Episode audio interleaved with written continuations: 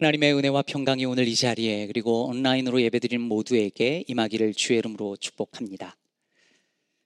제가 아이들을 키우면서 미국 아이들의 문화에 대해서 많이 배우곤 하는데요. 저희는 어릴 때 한국에서 음, 그렇게 친하지 않아도 같은 반이거나 아니면 같은 동네에서 자란 또래이면 다 그냥 친구라고 불렀었잖아요. 근데 여기 아이들은 안 그렇더라고요. 같은 학교 다니고 학년도 같고 음, 서로 인사도 하길래 너 친구니? 그렇게 물으면 어, 친구는 아니야. 이렇게 대답을 하는 거예요. 그래서 진짜 이상하다. 이게 당연히 친구 아니야라고 생각했는데 애들은 그 선이 분명하더라고요. 같은 또래, 같은 학교, 같은 학년이어도 친구는 아닐 수 있다는 거죠.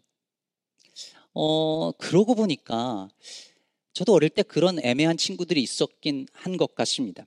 같은 반이고 맨날 보는데 그렇게 친하진 않고 그래서 막상 누군가가 정말 친구야 라고 물어보면 어, 우리 친구인가 싶은 그런 친구들 있잖아요. 이 얘기를 왜 하냐면 이번 주부터 히브리서 묵상이 시작되었지 않습니까? 그런데 한국의 권현경 교수님이 히브리서에 대해서 이렇게 표현하시더라고요. 어쩌면 히브리서는 같은 반이지만 한 번도 제대로 말을 걸어본 적이 없는 친구 같다. 매일 만나니 친숙하기는 한데 그렇다고 막상 서로에 대해서 아는 것은 별로 없는 형편이다. 친구라고 하기도 그렇다고 아니라고 하기도 애매한 그런 사이다. 어쩌면 이렇게 히브리서에 대해서 정확하게 표현했는지 기가 막힙니다. 사실 히브리서는 딱 그런 책입니다. 매일 만나긴 친수, 만나기, 만나니까 친숙하다라는 표현은 사실 정말 그래요. 왜냐하면 우리가 알고 있는 기독교의 대부분의 어떤 그 예수님에 대한 대속의 교리 같은 것이 다 히브리서에 기초하고 있고요.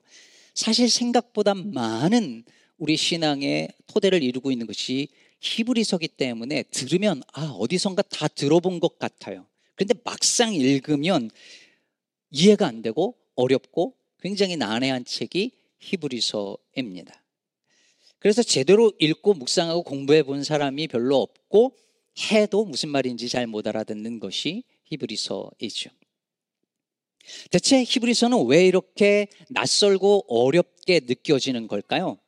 그리고 히브리서 저자는 아니 성령께서는 히브리서를 통해서 우리에게 뭘 말씀하고자 하시는 것일까요? 히브리서가 어렵게 느껴지는 이유가 여러 개가 있는데요. 그 중에 두 가지를 생각을 해보면 첫 번째는 구약에 대한 인용이 너무 많다는 데 있습니다. 일반 서적을 읽을 때도 인용구가 너무 많이 나오면 따라가기가 어렵고 이해하기가 어렵고 논점을 파악하기가 어렵지 않습니까? 특히 그 인용한 그 인용문에 대한 사전 지식이 없는 사람은 이게 무슨 말이지 하고 따라가기가 어려워요. 예를 들어서 한 페이지짜리 글을 읽는데 거기에 처음 들어보는 신학자, 철학자 이름이 수십 번 나오면서 데리다가 어쨌느니 푸코가 라캉이 들레즈가 막 이러면서 막 나오기 시작을 하면 그 글은 일반인에게는 가까이 하고 싶지 않은 글이 되겠죠. 근데 히브리서는 총 몇 장이죠? 히브리서는 13장이거든요. 근데 이 13장 안에 구약 성경을 인용한 구절이 인용한 것만 38번이고 직접 인용은 안 해도 명확하게 언급한 것이 쉬운 다섯 번 정도가 나옵니다. 그러니 구약에 익숙하지 않은 사람은 읽으면서 계속 흐름이 뚝뚝 끊기고 이 뭘 말하려고 하는 것이 잘 이해하기가 어려워요. 히브리서가 낯설게 느껴지는 두 번째 이유는 뭐냐면 히브리서가 배교자들에 대한 심판을 계속 경고하고 있다는 것 때문입니다. 성도들이 히브리서를 읽다가 깜짝 놀라면서 무서워하는 저 유명한 구절이 바로 6장 4절에서 6절이죠. 보실까요? 한 번 빛을 받고 하늘의 은사를 맛보고 성령에 참여한 바 되고 하나님의 선한 말씀과 내세의 능력을 맛보고도 타락한 자들은 다시 새롭게 하여 회개할 수 없나니 이는 그들이 하나님의 아들을 다시 십자가에 못 박아 드러내 놓고 욕되게 함이라. 무시무시하죠.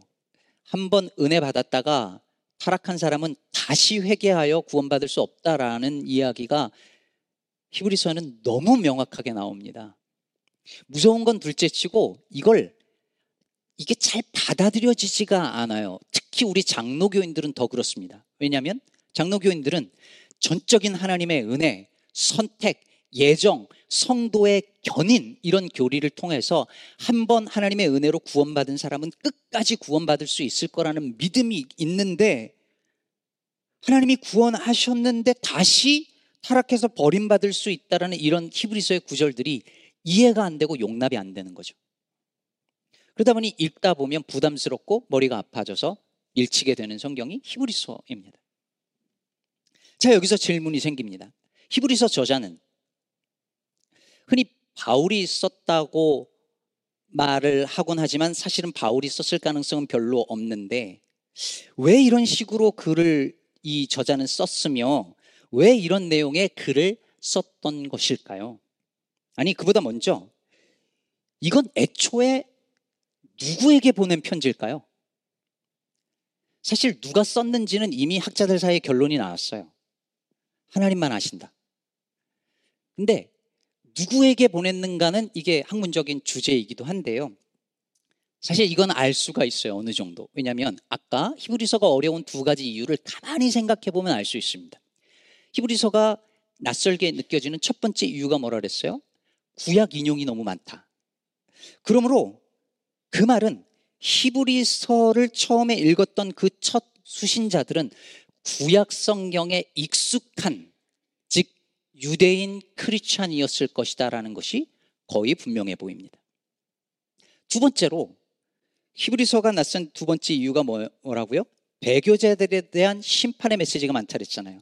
그러므로 히브리서는 유대인 크리스천들을 향해서 보냈지만 구체적으로 어떤 사람들이었느냐면 믿음에서 점점 멀어져 가고 나아가 아예 신앙을 버리거나 심지어 유대교로 다시 돌아가려고 하는 유대인 크리스천들을 염두에 두고 쓴 편지였음을 우리는 짐작할 수 있습니다. 그리고 바로 이런 정황이 잘 담겨져 있는 구절이 바로 오늘 우리가 읽은 히브리서 2장 1절에서 4절입니다.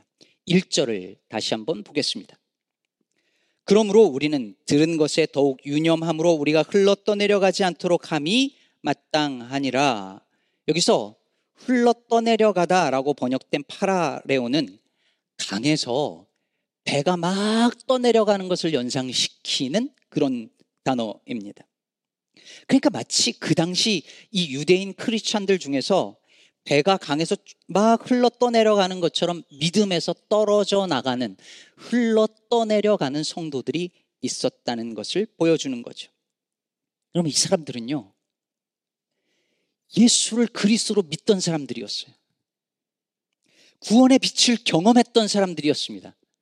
한때 뜨거웠던 사람들입니다. 은혜 받았던 사람들입니다. 한때 청년부 때 정말 열심으로 하나님 섬기면서 뜨거운 열정에 불붙었던 그런 사람들과 같습니다. 그런데 점점 믿음이 식어지고 하나님과의 관계가 소원해지고 그러다가 예수님과 멀어지면서 점점 흘러 떠내려간 사람들입니다.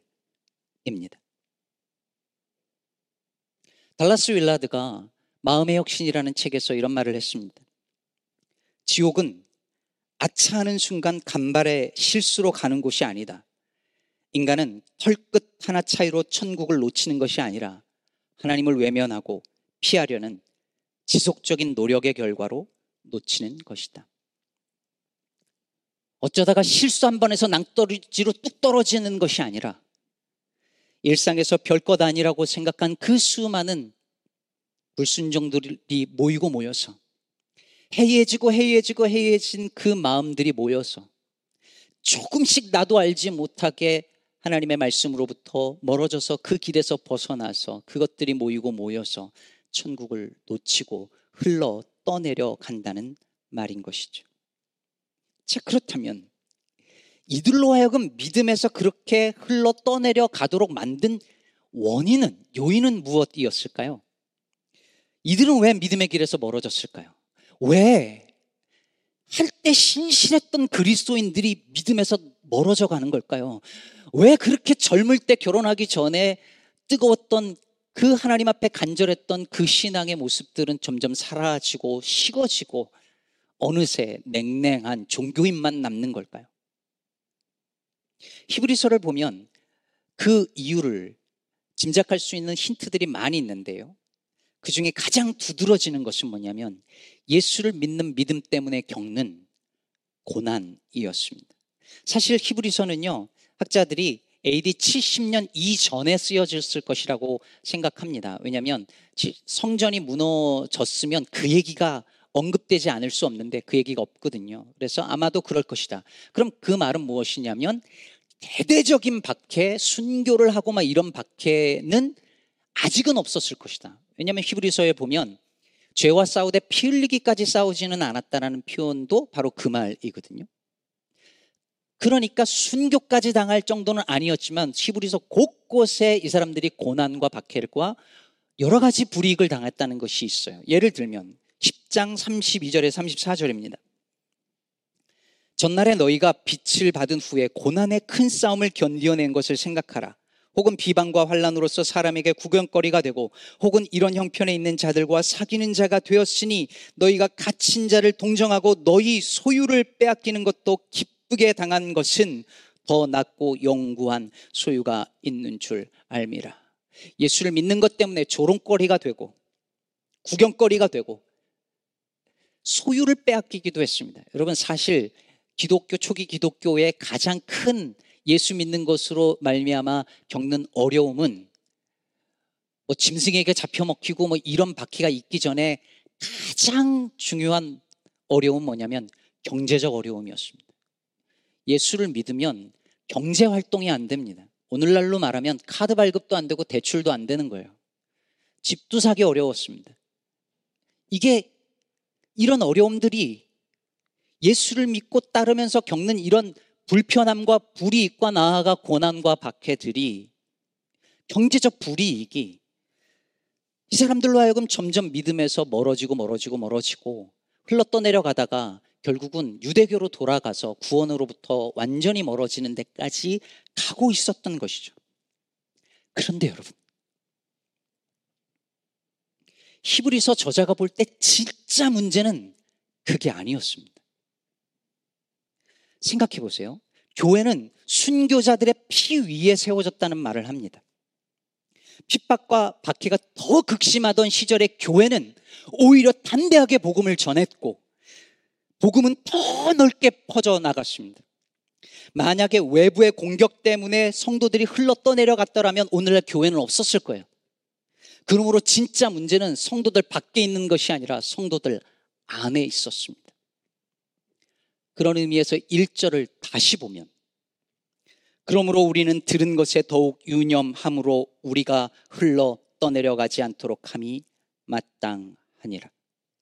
진짜 문제는 그들이 들었던 그 큰 구원의 복음을 더욱 유념하여 주의 깊게 바라보지 않았기 때문이었습니다.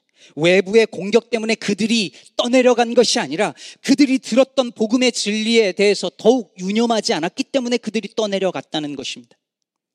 여기서 더욱 유념하다는 이 단어는요, 더 달라붙다, 더 철저히 주의를 기울이다 이런 뜻이에요. 이 사람들은 복음을 듣고 기뻤지만 더욱 그것에 달라붙어 철저히 주의를 기울여 치열하게 그것의 본질을 알고자 하고 살아내고자 하는 몸부림이 없었습니다. 그래서 항상 초보의 수준의 어린아이의 수준에 머물러 있다고 히브리서 저자는 계속 언급합니다. 그러니 작은 고난과 작은 경제적 불이익을 견디지 못하고 흘러 떠내려간 것이죠. 지난번 권 목사님께서 서당계 3년이면 풍어를 읽고 식당계 3년이면 라면을 끓인다는 언급을 하셨는데 요즘은 PC방계 3년이면 게임을 한다고 하더라고요. 그러면서 생각을 해봤어요. 여러분, 걔도 그 정도인데, 교회 생활 3년이면 설교하실 수 있어야 되는 거 아니에요? 저는 진짜 그렇게 생각하거든요. 여러분, 어떤 분야에서 3년간 계속 그 일을 하면 그 분야에 오랫동안 있으면 대부분은 그, 거기 안에서 성장을 하고 어느 정도의 수준에 이르러요. 그럼 그래야 되는 거 아니에요? 설교가 너무 어려우면 누군가에게 복음을 설명할 수 있어야 하고 누군가에게 하나님의 말씀을 가르칠 수 있어야 하지 않을까요? 교회 생활을 3년 아니 10년 그렇게 하셨으면 그렇게 했으면 인격과 성품이 예수님의 그것을 닮아가야 하고 그렇게 오래 예수를 믿은 사람을 보면 그 말과 행동에서 예수님의 향기가 묻어나서 아, 이 사람 예수님 닮았구나. 예수님 닮아가는 사람이구나. 보여야 하는 거 아닌가요? 그런데 수십 년 예수를 믿었는데 그렇지 못한 이유가 뭘까요? 언제나 어린아이의 자리에 항상 머물러 있는 이유가 뭘까요? 더 철저히 달라붙어서 더 철저히 복음의 주의를 기울여 보지 않았기 때문입니다. 늘 언제나 수박 겉핥기식으로 복음을 배우고 성전 마당만 밟고 한 번도 이 하나님의 말씀의 그 깊이를 알고자 온몸을 다해서 몸부림쳐 본 적이 한 번도 없고 언제나 적당히 거리를 두면서 믿어 왔기 때문입니다. 한 번도 자신의 인생 전체를 걸고 치열하게 믿어보려고 몸부림쳐 본 적이 없기 때문입니다. 하나님 붙들고 놓아주지 않았던 그 야복강가의 야곱처럼 하나님 붙들고 놓아줄 수 없다고 그렇게 치열하게 몇 날이고 밤새 씨름해 본 경험이 없기 때문입니다. 목회하다 보면 그런 이야기를 자주 듣습니다. 교회 생활은 너무 깊이 들어가면 안 되고 목사하고도 너무 친하면 안 되고 교회를 너무 깊이 이렇게 들어가서 인발부하면 안 되고 좀 적당히 아니면 좀 멀찍이 떨어져서 하는 게 좋다고 그런 얘기를 정말 많이 듣습니다.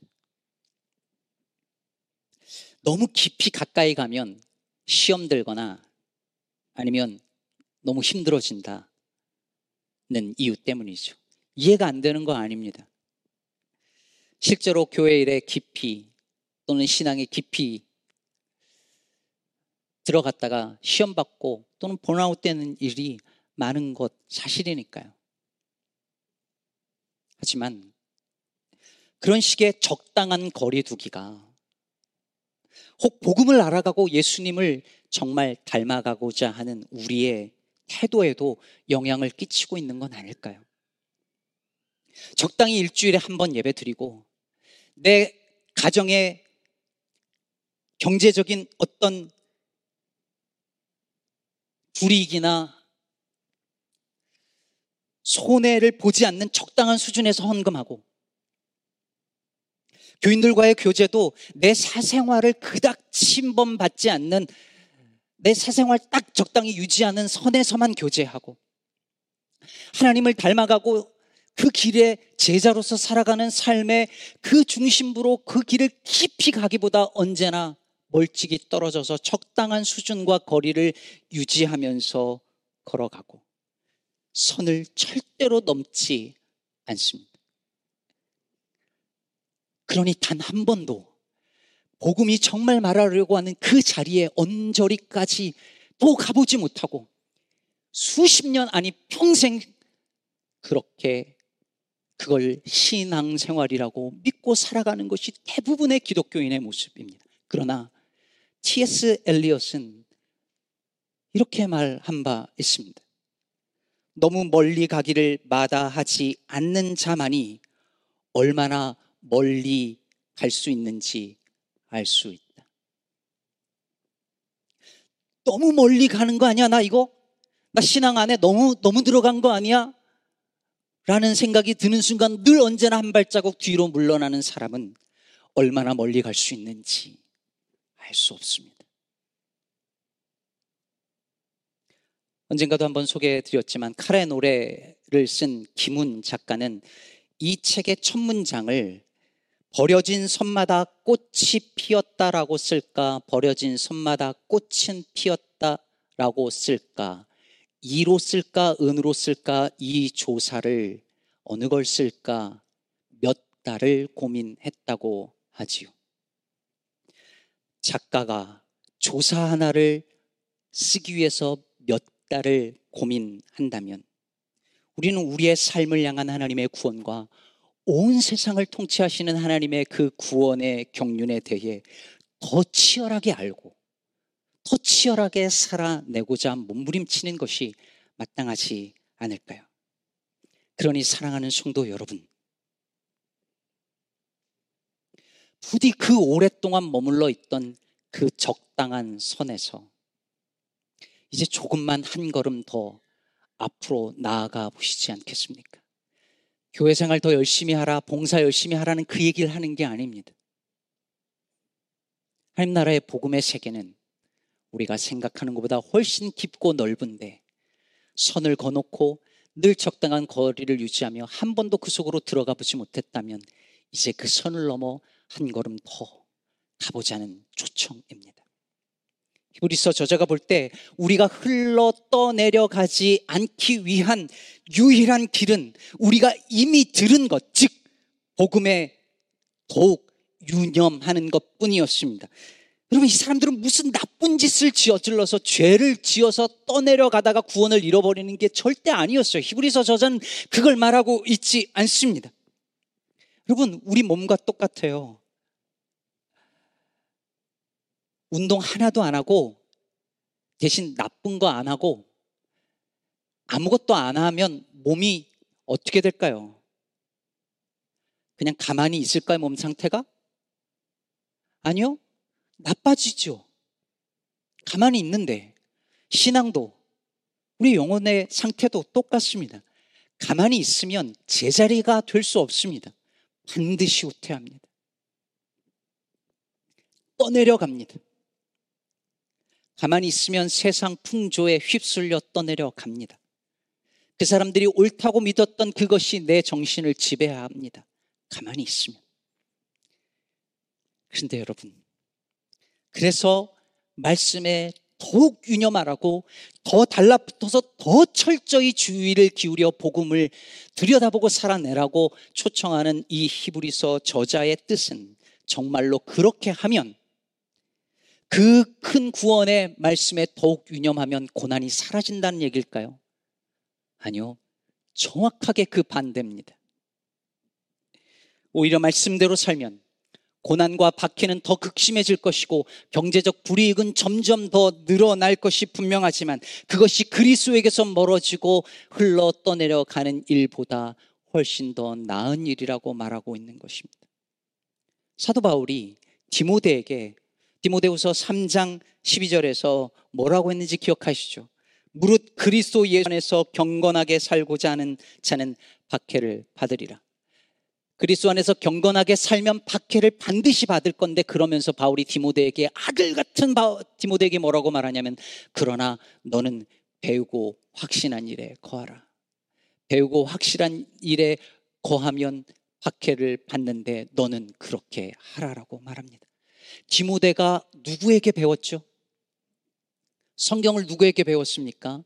외할머니 로이스와 어머니 유니게에서 배웠습니다. 그럼 여러분 머릿속으로 상상을 한번 해보세요. 예수를 믿는 것으로 인해서 고난을 받고 핍박을 받던 시절에 할머니가 자기 손자를 안고 아기가 자기 아들을 안고 하나님의 말씀을 가르친다는 게 뭘 의미하겠습니까? 이 아이가 내가 가르치는 말씀을 듣고 배우고 예수를 믿고 이 말씀대로 살면 어떻게 될까요? 고난을 받고 박해를 당하고 경제적으로 불이익을 당하고 사회적 성공과는 거리가 먼 삶을 살 걸 뻔히 아는 할머니가 자기 손주에게 자기 아들에게 그 말씀을 가르치고 있는 것입니다.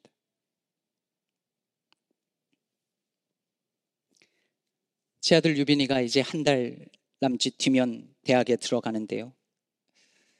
그래서 얼마 전부터 월요일마다 제 아들과 둘만의 성경 공부를 하고 있습니다. 고맙죠. 그 시간 내주는 것만 해도 너무 감지덕지여서 제가 고마워하면서 성경 공부를 합니다.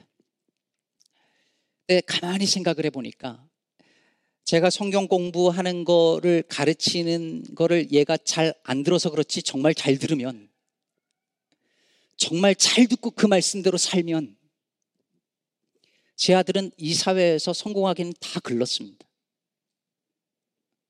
말짱 끝이에요. 요즘 애들은 고등학생도 코인하고 주식하고 뭐 이거 관심 정말 많더라고요. 저는 진짜 몰랐거든요. 저는 제가 하나도 모르기 때문에. 근데 그런 아들 데리고 토지는 하나님의 것이요. 돈과 하나님은 동시에 섬길 수 없다. 뭐 이런 거 가르치고 있거든요. 정말 말씀 그대로 살면 이 사회에서 어떻게 되는지 잘 알고 있습니다. 대학에서 직장에서 수많은 것들 중에서 믿음을 가장 중요한 가치로 여기고 살면 어떤 불편과 불이익을 당하게 될지 잘 알고 있습니다. 그래도 제 아이들이 이 세상에서 성공은 못해도 심지어 고난을 받는 한이 있다 하더라도 그런 일들을 다 겪을지라도 정말 원하는 것은 제 아이들이 믿음에서 흘러 떠내려 가지 않는 것입니다. 사회적으로 성공하면 무슨 소용이 있습니까? 믿음에서 떠내려가면. 그게 다 무슨 의미입니까? 믿음에서 떠내려가면. 그것은 이 땅에서 겪는 어떠한 재앙보다 큰 재앙이 될 것입니다. 그리고 저는 히브리서 저자가 성도들 향해서 가졌던 마음이 바로 이것이고 오늘 성령께서 우리 모두를 향해서 갖는 마음이라고 믿습니다. 말씀을 맺겠습니다. 문학의 황금이라고 불리우는 19세기 말에 러시아의 문맹률은 90에서 95%였답니다. 그러니 러시아에서 글을 읽을 줄 아는 사람은 5%에서 10%밖에 안 됐다는 것이죠. 근데 그 시기에 톨스토이와 도스토예프스키가 나왔습니다. 오늘날 하나님 나라의 복음을 더 치열하게 알고 살아내고자 몸부림치는 사람은 정말 극소수입니다. 그렇지만 들은 것에 더욱 유념하고 더욱 주의를 기울여 그 말씀을 더 알고 싶고 그 말씀대로 살아보고자 세상에서 그 많은 불편과 불이익을 겪을지라도 그렇게 살고자 하는 성도들이 있습니다. 세상의 욕망이 그 안에 솟아오를 때마다 말씀의 길을 지키려고 하는 성도들이 있습니다. 예수 믿는 것이 이 땅에서의 성공과 평안은 커녕 수많은 불이익과 불편과 때론 고난을 가져다 줄지라도 차라리 그럴지언정 주님과 멀어지고 멀어지지 않고 흘러 떠내려 가지 않기 위해 더욱 말씀에 창념하는 성도들이 있습니다. 부디 저와 여러분이 그런 성도들이 되기를 간절히 바랍니다. 그래서 구원의 길에서 떨어져 흘러 떠내려가지 않고 나아가 떠내려가는 누군가를 다시 살려내어 함께 그 구원의 길을, 그 제자의 길을, 세상의 길과는 다른 그 길을, 좁은 길을 걸어가는 저와 여러분 되기를 간절히 축복합니다.